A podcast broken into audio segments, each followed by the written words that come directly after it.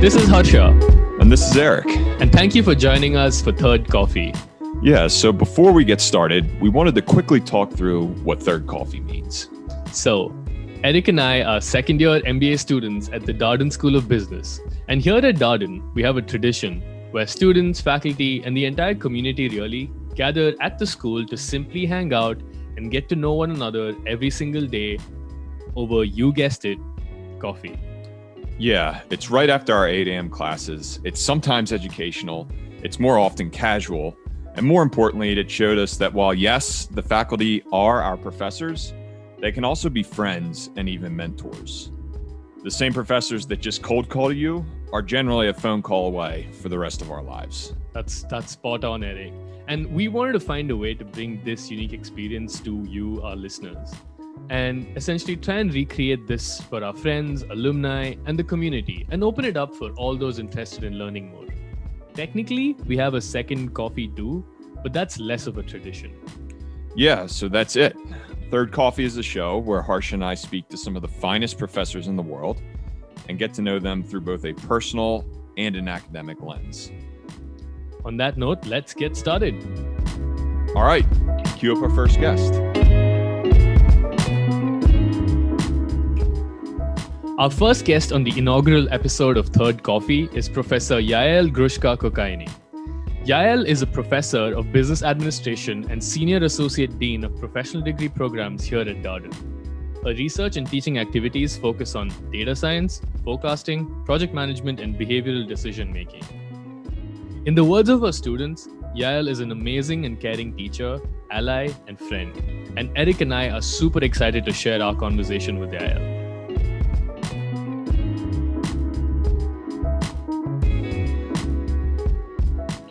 All right, Yael. I'm going to ask you the most basic question to begin with. Okay. Since we're at the start of the new year, Yes. what are your New Year's resolutions? Oh, geez.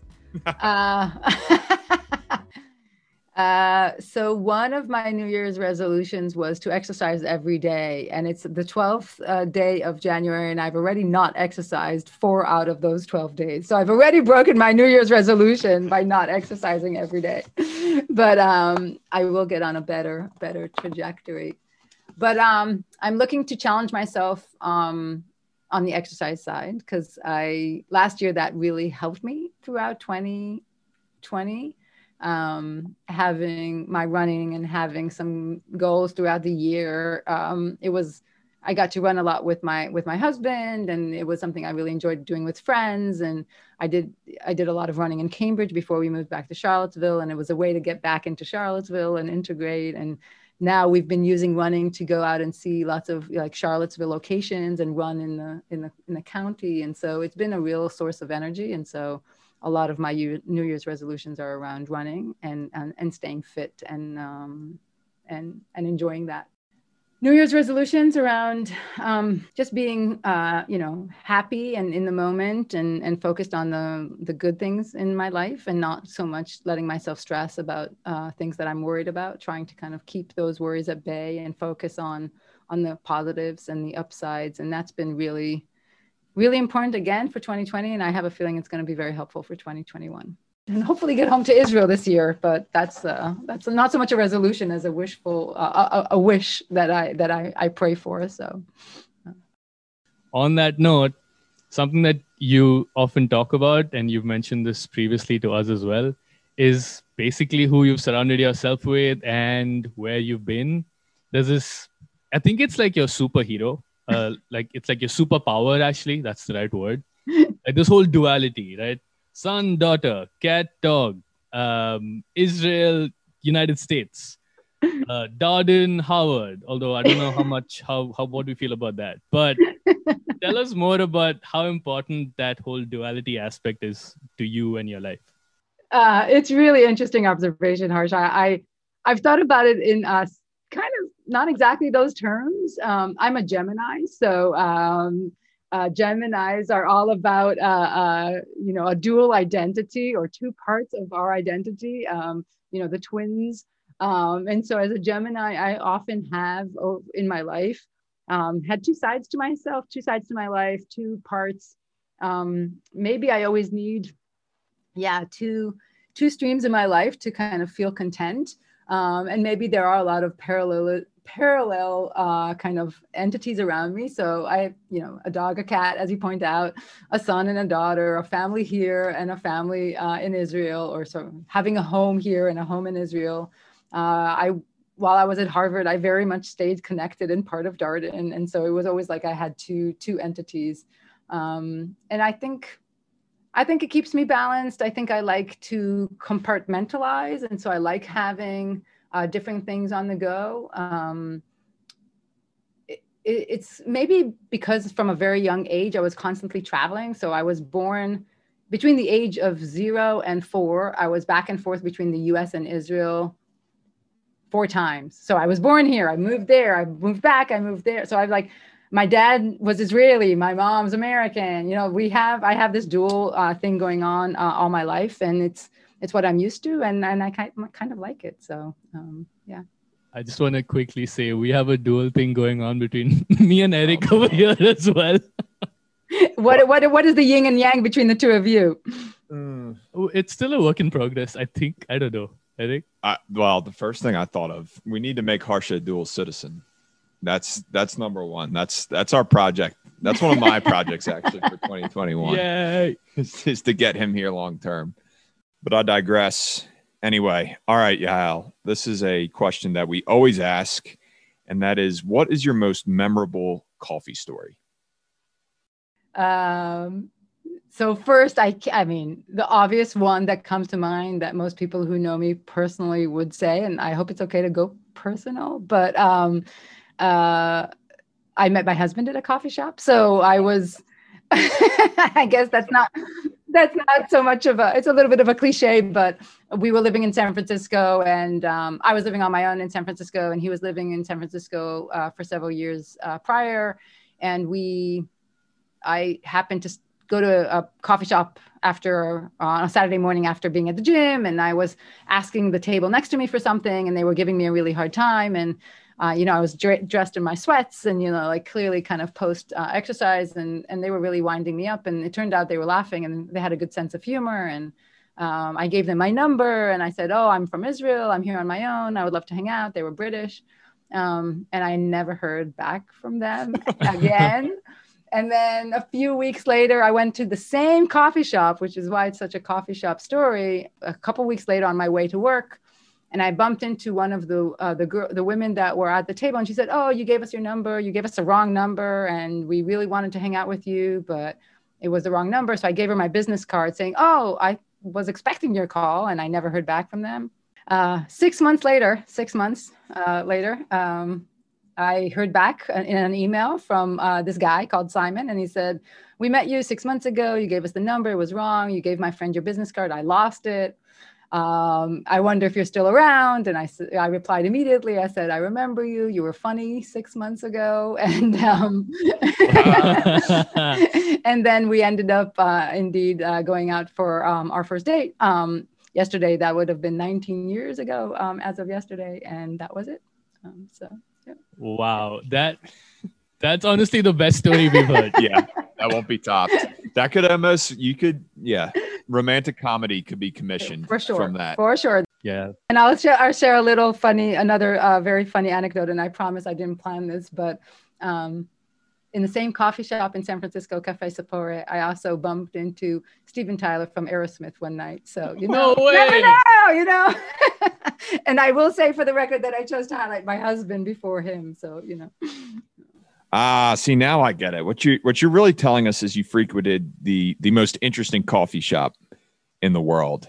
Um, but with that being said, we're going to transition to our next segment, uh, which we are calling high caffeine. Yes, I paused to say that. We're still workshopping it. Bear with us. But we are going to cruise through some quick icebreakers in this segment. Okay, we're going to start simple. What is the first thing you're going to do when the pandemic ends? Ooh, go to the movies or go and watch a musical. Okay, that was no doubt. um, okay, this one is catered specifically for you. What is one reoccurring misconception or fallacy in news headlines that particularly makes you angry as a data scientist? So I think that a lo- oftentimes uh, a recent one and one that's very apparent in, in recent years is an overemphasis of uh, or interpret in, an interpretation of probability as a sure thing. So mm. when they see and they report on, let's say, a 75% or 80% or 90% chance of somebody winning the election and then the other side wins, they rule it as a uh, mistake and they criticize the forecast where you know, even with a 90% uh, forecast, there's 10% chance that things happen the opposite direction. And from one instance, we cannot draw conclusions. It's only after many, many instances that we can accumulate enough information to understand if the forecast was off. And so I think that sometimes in the popular press, you see a lot a, heavy anchoring on one piece of data and not enough of a you know appreciation for for more of a statistical perspective yeah. Wow. I mean, we live in a world with a lot less certainty than we might think or like. So I know personally, uh, keep that perspective of viewing things as probabilities in mind. But anyway, next question. This is the one everyone's been waiting for. Who has the superior shoe collection, you or Elena? Ooh, definitely me. I mean, Elena, even Elena would admit it. I love her to bits and she has a great shoe collection, but you know that I have this one in the bag. okay, related. Over or under 30 shoes in your closet? Oh, way over. Over under 50? Over. Oh, Lord. Over under 70? Uh, probably about 70. That's terrifying. Okay. um, fastest mile time? Fastest mile time. Um, so I have my fastest or your fastest run distance of choice. 10 thank you. Thank you for the flexibility. yeah, You're very we'll kind. You, we'll paint you in a positive light. yes, thank you. Um, my record for 10K this summer that I set uh, was 755 per mile. So seven minutes 55 per mile. So I did the whole thing in uh, whatever it was, sub 50 minutes. Whew. Okay, I can contextualize that based on a 5K. That's burning it up. Yeah. Yeah. So it's seven. Yeah, seven seven minutes and 55 seconds, and then for uh, half marathon, 13 miles, I did eight 11. So eight minutes 11. Wow. Those were my uh, records this summer. Yeah. We'll take it. Wow. Okay, Harsha, flipping to you. Okay. Well, this question might have a right answer, and Eric and I might know this right answer. no pressure, Harsha. Best section at Darden. Oh, B for sure. B. Ah, ah wrong answer. can you just can you just say the word D? oh no way. Can you say the word D and we'll insert that in? Well, first I had I yes I cannot. I can say D. You know I do have. I actually do have a cup with a D uh, koozie in my office. So I do have some D uh, flair in my office. I have a D T-shirt that a few generations ago they gave me a D okay. T-shirt. So, and I have a D nickname as well. my D nickname is Pocket Hercules. Um, wow. They they made all the faculty T-shirts with a, a secret like you know superpower name, and so mine was Pocket Hercules. You have a lot of superpowers, yeah. like as we've learned today. okay, next question. Food that you wish was available in the United States. Oh, oh my goodness. Um, it's gonna be probably Israeli food that I cannot get here. Um, you can get a lot of it here these days, but not all of it. Um, there's like a you know like a type of it's not quite a pretzel it's softer than a pretzel it's called the bagel that you can buy like in the old city of jerusalem that you dip in za'atar you can't really get that here um, I mean, most of the Israeli food is just amazing, and you can't get a lot of it here. Good falafel, good shawarma. Um, yeah, those those are probably top of mind for me. So what you're saying is you're going to take us on a DWC to Israel soon? Oh, I've yes. I mean, I've taken a group. Uh, the last group I took was in 2018, um, and it was incredible. And they still go to eat we did a falafel we did a hummus competition after we came back so they had to all make their own hummus and they still all post in our whatsapp group pictures of them eating in israeli restaurants around the us so it's uh it's definitely once you taste it once you eat israeli food you really struggle to let it go all right um two more questions masters in business administration or masters in data science Oh, uh, master's in business administration with some data science courses. Um, oh, hedging, hedging. I think getting an MBA with analytical capability is is a really winning um, winning re- recipe out there today. We'll make sure all the prospective students listen to this and, and make make note of this. Um, all right, Ashley, I have two more questions. First one, um, if you had to pick one, Fashion Week or Data Science Conference? Data Science Conference. Oh, Yay! um, last one, 3D printed fashion or old school fashion? Old school fashion. Why? Um, I'm curious now. Like, uh, have you seen um, you know some of the period dramas i don't know if you've watched any of the period dramas on netflix um, Bridgerton is that yes the one? yes for instance bridgerton that's a good one i mean oh my goodness the beauty of those designs and the fabrics and the the it's just you know i love to touch it and and and you know experiment with it i don't know the 3d thing doesn't totally uh you know appeal to me yet I've had shoes that I think were, you know, made by 3D printers, or at least part of them. The sole was made by. I don't know if I totally budge. I'm totally on that that wagon quite yet. We'll, we'll let the Jenners and the Kardashians of the world be the the guinea pigs for those. exactly, exactly. It suits them better.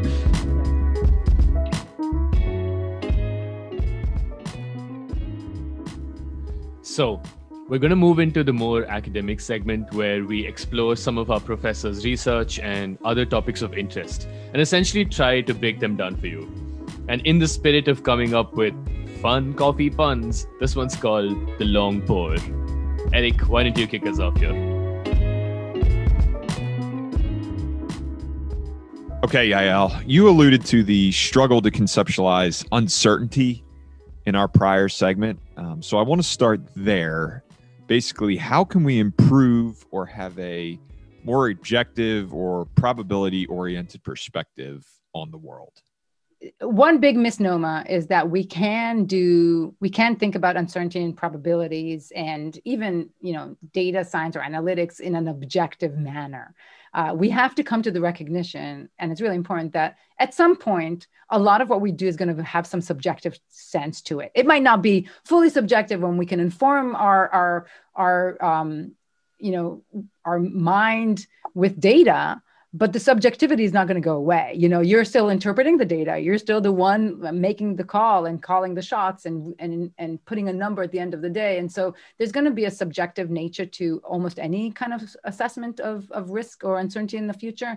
And once we get come to terms with that i think it will help us because you you're, you're never going to take a human put them into a ro- you know robotic mode or mechanical mode where they're producing mm-hmm. something that is totally seemingly objective and don't get me started there too because even a machine learning algorithm is never going to be totally objective because it will be based on the data that goes in. So data goes in there's biases in the data. So even a machine learning algorithm that produces predictions for the future is going to have some some sub subjectivity that comes from the patterns that it was given um, upon input you asked how we can improve or how we can maybe avoid some fallacies and how we can think about probabilities in a, perhaps a more mature and sophisticated way or at least this is how i'm going to interpret your question if that's okay.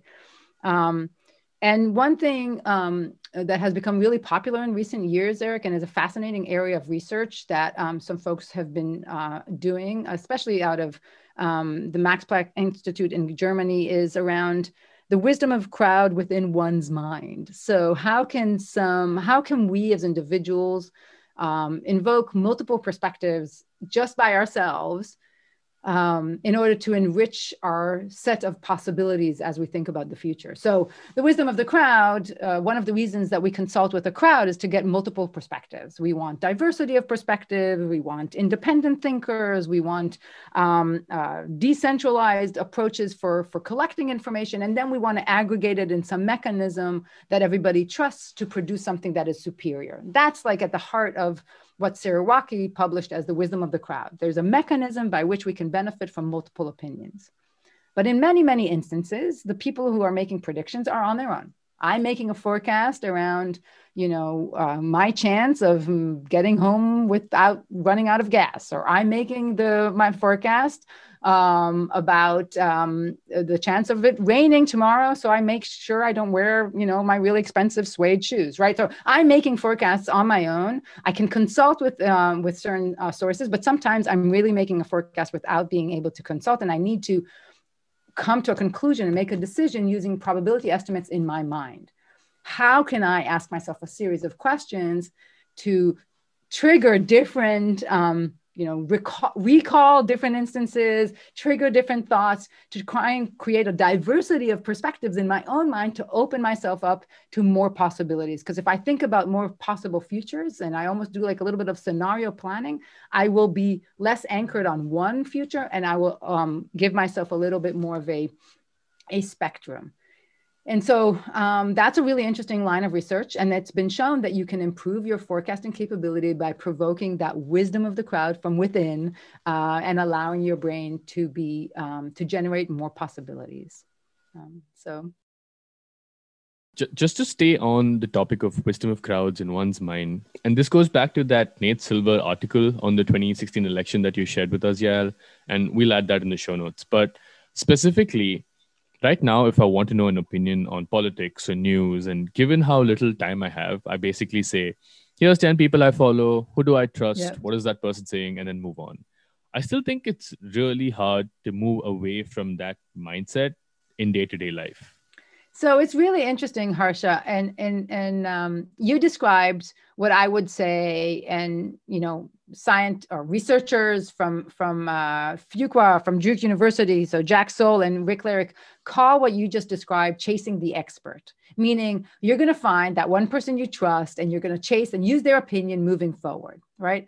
And that might be good and serve you well until it doesn't. Okay. And so the question is what are the implications of that expert leading you astray? And under which circumstances do you tend to trust a single expert versus utilize a crowd? And you might, I think that um, I can convince you that there are very natural circumstances where you are more likely to go with a crowd versus a single expert. And let me tell you, let me give you a little bit more uh, context to that you said there's somebody on Twitter that you trust more than others, meaning that others have not exhibited a superior or even you know a vast or enough of a variety of, of expertise that one individual stands out meaning that there is a high dispersion of expertise. There is one expert and then there's a bunch of other people who are not that not, not that expert.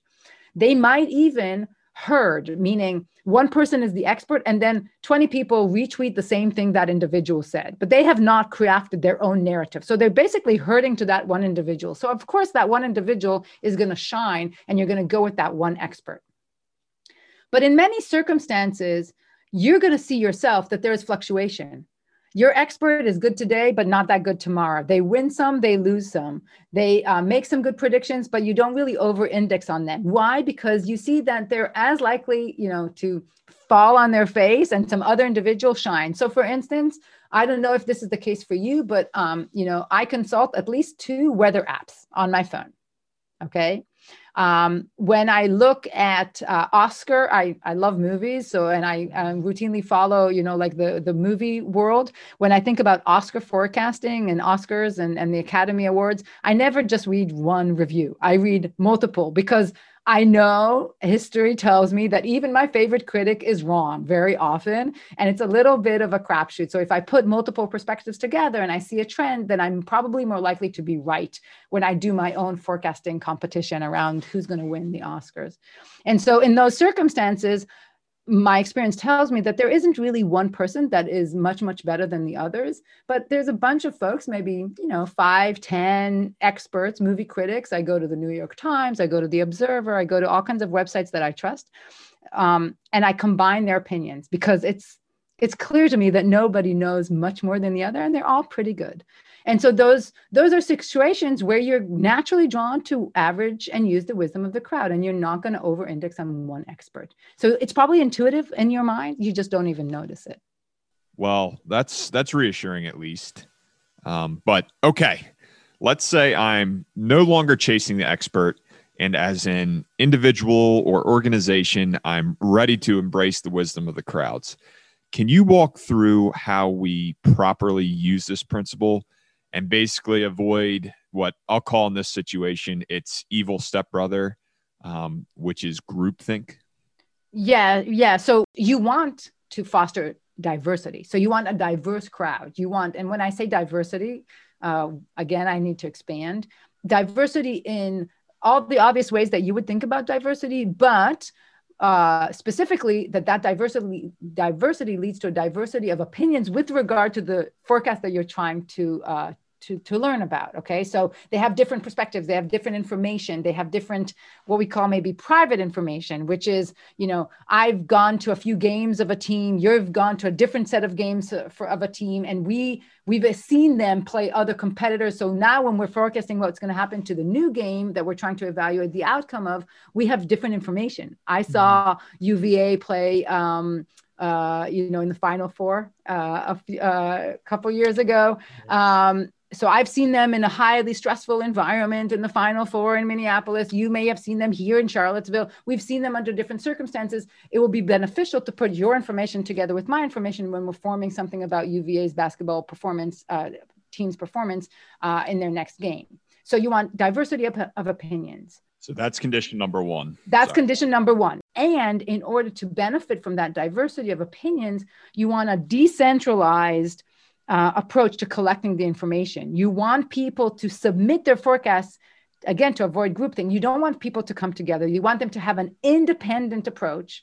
So they each submit their forecast independently. They're not consulting with each other because that's where your uh, you call the groupthink, but that's where some of that diversity will get lost if they start to share and they all heard again around one number. I want them to not do that. I want to hear from them their various perspectives in the most independent and decentralized way. Do you think independence? I read, we read this one, and our thought was that is becoming increasingly difficult in an era where we're connected constantly.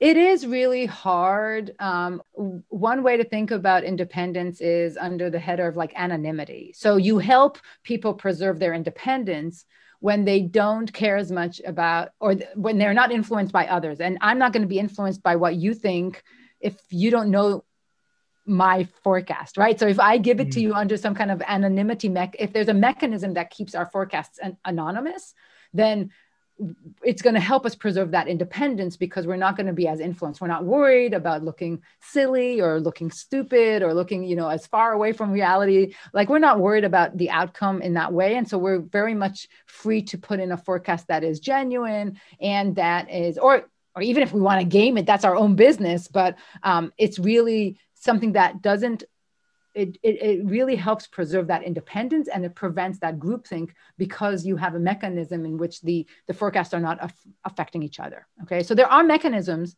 that you can utilize to operationalize it that you can get that independence and hype that independence. Okay, but again, it really depends on the task that you're trying to accomplish, right? What is it that you're trying to achieve? Okay, in those circumstances, the diversity, the independence, the decentralization helps you get as close as possible to the underlying truth. Got it.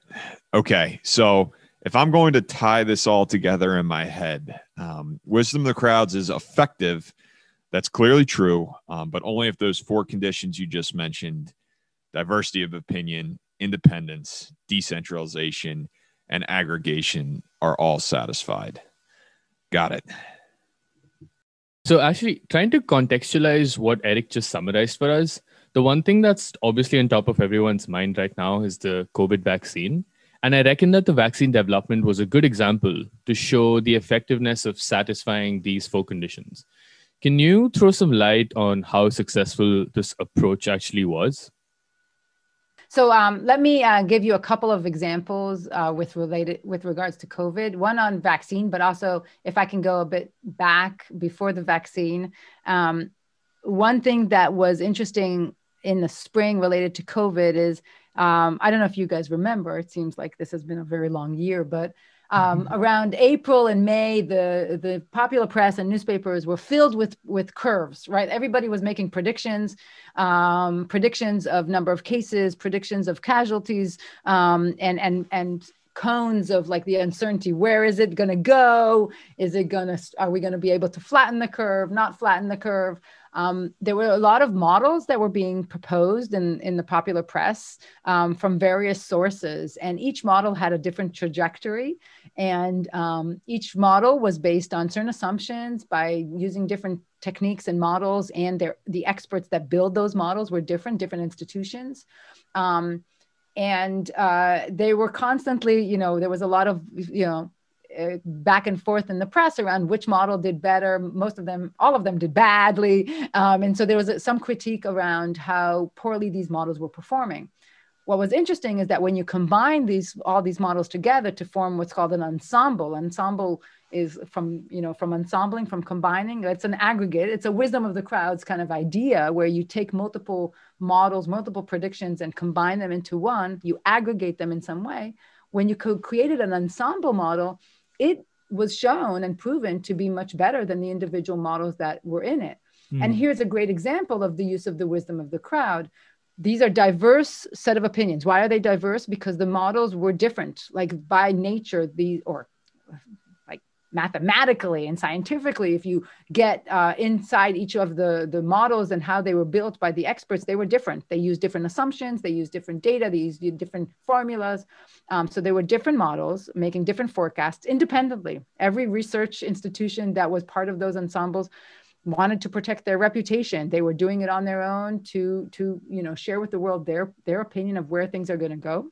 Yeah they were decentralized. It wasn't one person organizing it, it was everybody publishing for themselves and and and uh, in sci- very scientific way you know parallel parallel streams of uh, academics and scientists working to to come up with their own predictions. And then it was aggregated in this ensemble and yielded superior forecasts. So that was that was a great example of how the wisdom of the crowd plays out.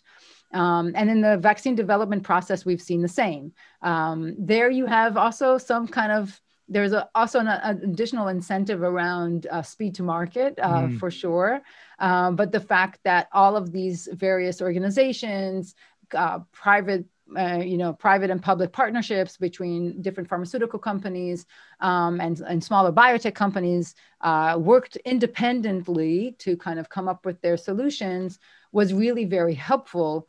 Um, and again, there the task is slightly different. So I wouldn't look for the same principles as much mm. but there we still benefited from the parallel processing and from the desire and from the you know the progression that was occurring in parallel by the crowd of uh, uh of independent agents working on trying to complete this task yeah mm. that's the that's the nuances the covid tracking wisdom of crowds is used for a forecast then Correct. in the vac- vaccine development wisdom of crowds also useful for developing a product for example. new product development exactly right. New product development you're trying to get to those tails. New product development you want those tails you want those extreme events you want those brilliant um, uh, you know innovations that come out of expanding your horizon diverging your innovation processes. Design thinking 101 you want to diverge as much you want that's why you consult with many many people when you start the process of, of development to get those extreme solutions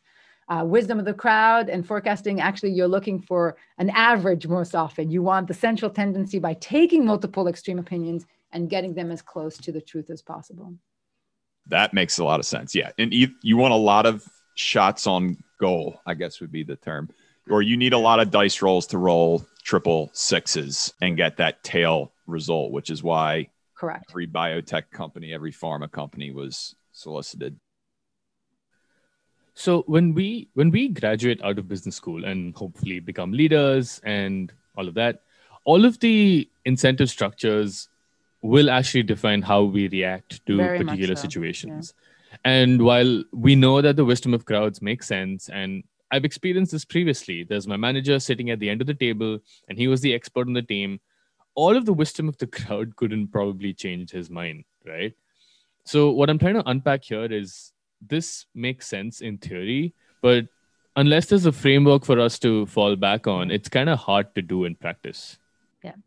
Look, it, I think it's also about um, there is a sense for experimentation and constant um, testing and and to check things out. And what do I mean by that? Imagine I like where you're going with this. Um, when you guys graduate and you have your, you know, your first, your second, your third job out there, and you're really, uh, you know, climbing the ladder and doing really well, and you want to preserve your your your professionalism, and indeed your the expert or the senior person in the room says something about a forecast or or makes an, an, an assessment of an uncertainty in the future, like future sales or what the company's going to do next year. Who are you to stand up and say, "Hmm, I don't trust you. Let's get more opinions. Like it does sound yeah. really hard to do in practice. And so the question becomes how do you uh, twist it so it becomes a joint effort on behalf of you and that, you know, and your superior to work together to investigate? Actually in that setting how can he benefit how can he become even wiser and benefit from a crowd around him? Is there a crowd of opinions? Is there enough diversity in the organization to find information that they've never known of before okay? Um, i think netflix tells the story of if you read uh, uh, you know the book that in netflix history there's often been the case where if they've listened to extreme opinions and they've gone with different perspectives they've really benefited from you know from that wisdom because the leaders thought one thing was going in one direction whereas the employees had a very different perspective be that about streaming or be that about other products or be that about the algorithm the you know the, the way that they can serve algorithms. They're they are number one in terms of examples of how to utilize a crowd including the netflix prize that really changed the way that at the time their algorithm for uh, recommendations was being done because mm. they hmm. seek the ver- they seek the naysayers they seek the contrary information they seek the pieces of information that would open their mind to give them evidence that is otherwise and so if you're in that situation you probably want to encourage your manager to think differently and not to consult with other people because you don't trust him but say can we find more information is there more knowledge in the organization that we haven't utilized until now can we run a horse race? Can we run an experiment? Can we you know challenge ourselves to think uh, to find a naysayer in the room to give another perspective? And if we track it over enough instances will we all benefit from it right? Will we surprise ourselves? Um, so there's a lot to be said around um, uh, experimental mindset and trying to test these things out in practice. Yeah, if everybody that you turn around to says the same thing that the superior manager just forecasted, then you're not going to get anything. You're not going to benefit at all. But if you say, let's do something crazy and let's go and ask, you know, the salespeople without prompting them for anything, let's ask for their opinions. Let's ask the marketing people. Let's ask the manufacturing. Let's ask the engineers and get a bunch of opinions. And, you know, you've learned something new. I think that you will all be inspired. Wow. I think there's a lot to think about over there.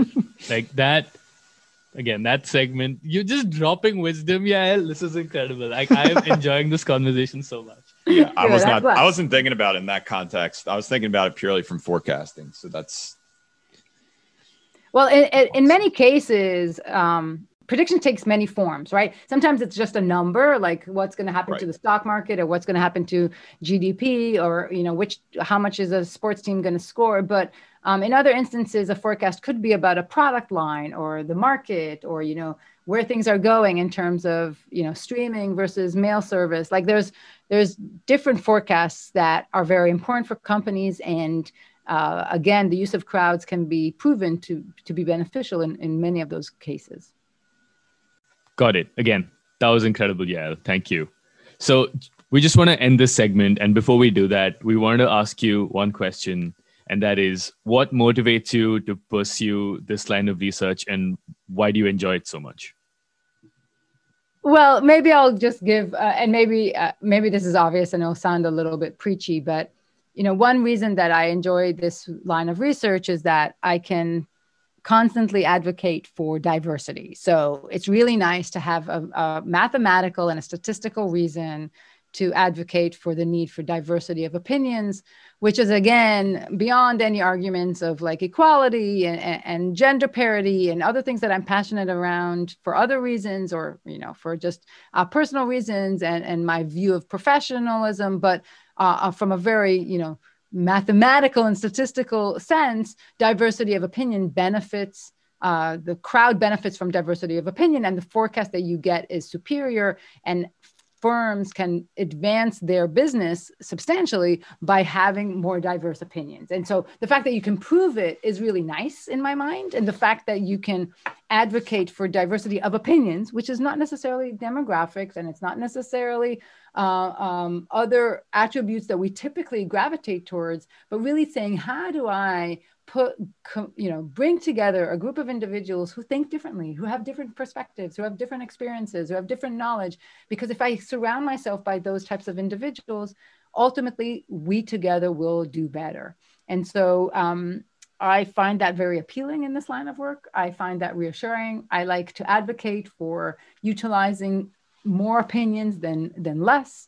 Um, and finding ways in which it preserves everybody's um, incentive to participate. So that's something that I'm passionate about, and it works really well with this line of research.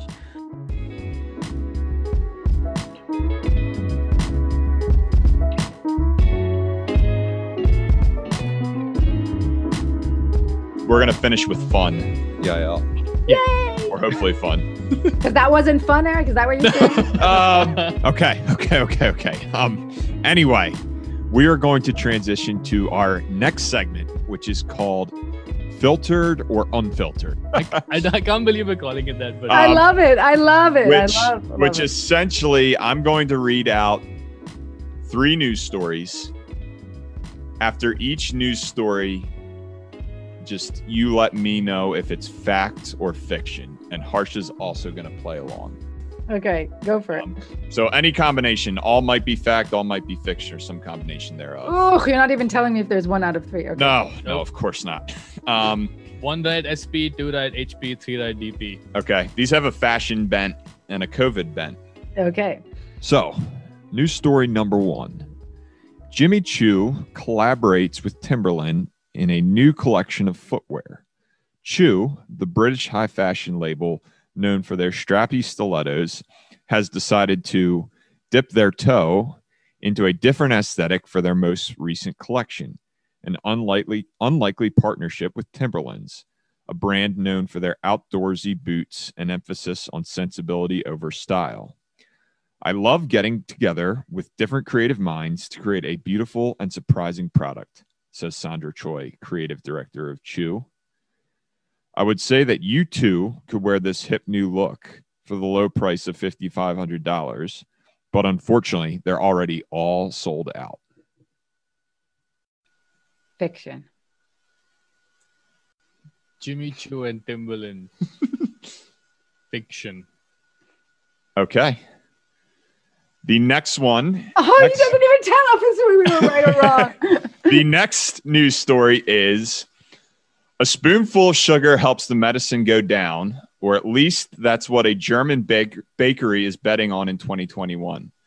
This Dortmund based bakery is rolling out picture perfect syringe shaped cakes. and it's not the first time that the bakery has sold coronavirus spin-off items. Last year, as household products vanished from supermarket shelves, they also created cakes shaped like toilet rolls.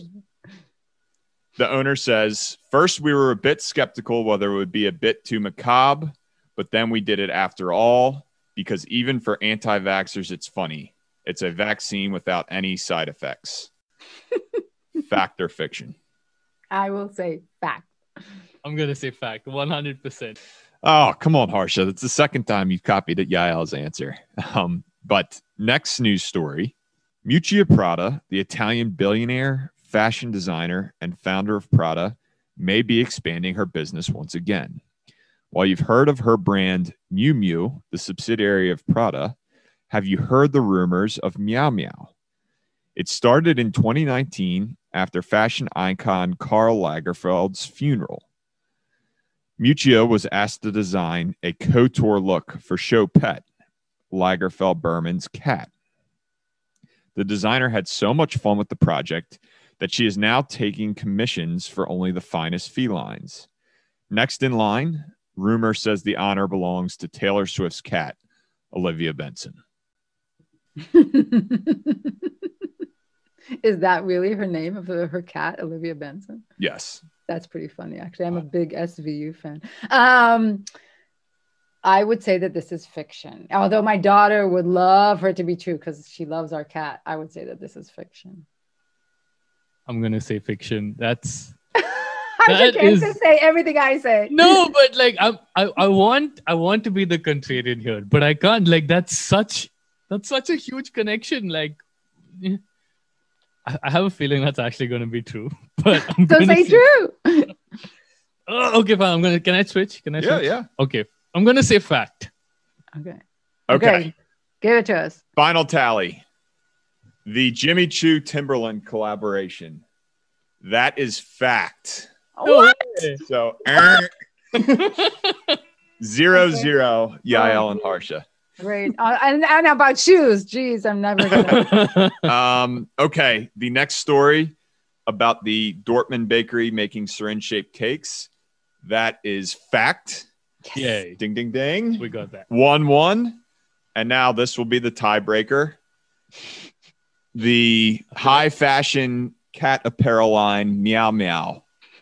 That is Uh, fiction. no, I got Thank played. you. Woo! So Yael. Yael triumphs. Yes, Thank you. Yael, you get two out of three. You get an HP. HP. I'll take it.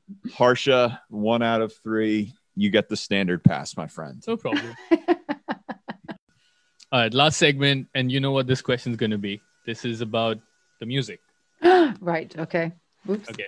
I So forgot. I forgot this was coming. Even this is this is the last bit. This is how we end the podcast, and we we gradually fade out into this beautiful song that you choose. Okay, here we go. If you had to pick one song that describes you or what's in your heart, what song would that be? Oh my goodness. It, it, okay, it's not a favorite song. You're really being specific that the song has to describe me or what's in my heart, right?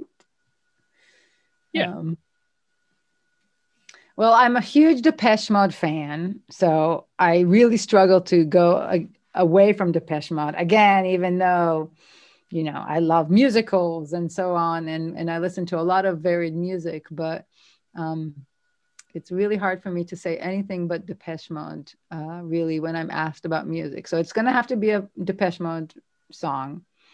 A lot of people like enjoy the silence. I think nobody's really enjoying the silence these days with all the um, solitary, you know, solitude and, and quarantining. So I will not go for that one.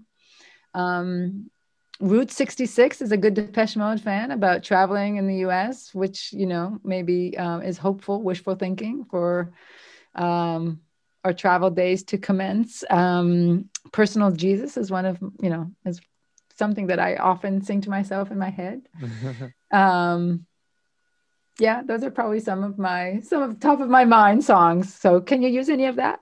I can. Well, we'll we'll be flexible. We're like we're we're nice like Do you, do you, like- do you know Depeche Mode? Do you like Depeche Mode? I'm honestly, I only heard it when I was probably eight years old on TV back in India, but I've never heard it after that. That's fair. They're they're they're an '80s band. I mean, I mean, they're still around. They perform. I took Yorgos. Yorgos joined me to see them live in DC a few years ago. wow. So they're they're still live and kicking, and and us fans love them very much. But indeed, they're like '80s fans. So '80s band. Why? Why the song? Was it Personal Jesus?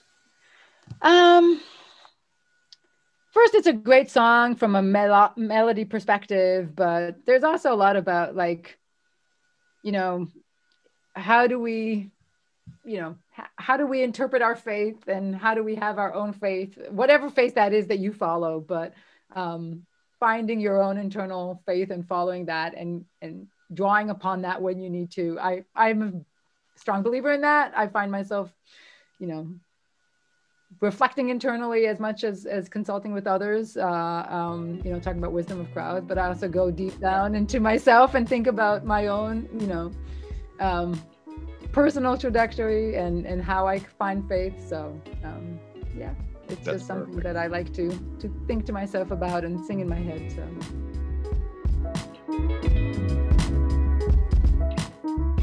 yeah this was this was honestly incredible yeah. We cannot thank you enough. Thank you so much. Thank you thank you thank you. My pleasure. My pleasure.